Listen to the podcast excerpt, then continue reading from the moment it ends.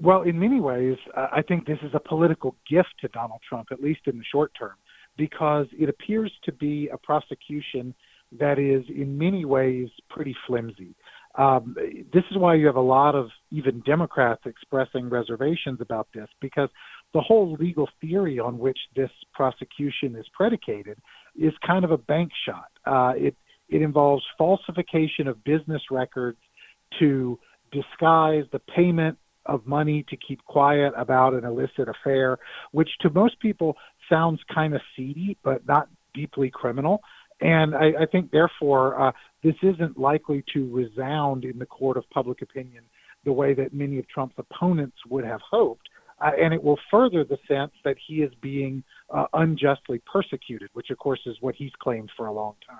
How do you think these charges will play with the American people? Because it seems like affairs are not treated like they once were in American politics. Yeah, we, we see that the tolerance of the American public uh, for politicians' sexual impropriety is pretty high. We see that going all the way back to the 1990s with the Monica Lewinsky scandal, where most Americans were opposed to Bill Clinton's impeachment. Uh, we see the way that they've kind of brushed off other allegations of sexual impropriety against Donald Trump. Uh, so that in and of itself doesn't move the needle very much. And then w- when you start talking about campaign finance violations, most people's eyes sort of glaze over. That's not an, an area where most Americans are inclined to see kind of deep culpable criminality.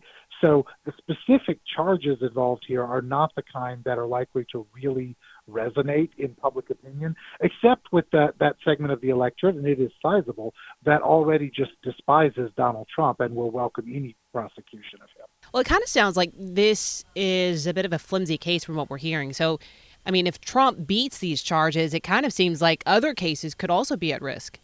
That, that's right. This would actually potentially undermine the credibility of other cases that are proceeding, like, for example, uh, the case in Georgia investigating his post election attempts to tamper with, with the Electoral College and things like that, uh, that I think most people would regard as a much more serious affair than what's, what's at, at question here.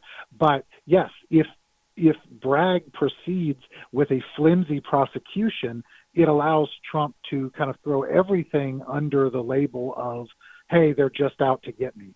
And, and that certainly is helpful to the Trump team in the long term. I know Trump has called for protests, but that really is one of the last things he wants, right? That's what Trump uh, has to be afraid of here is that his supporters would respond not just angrily but violently.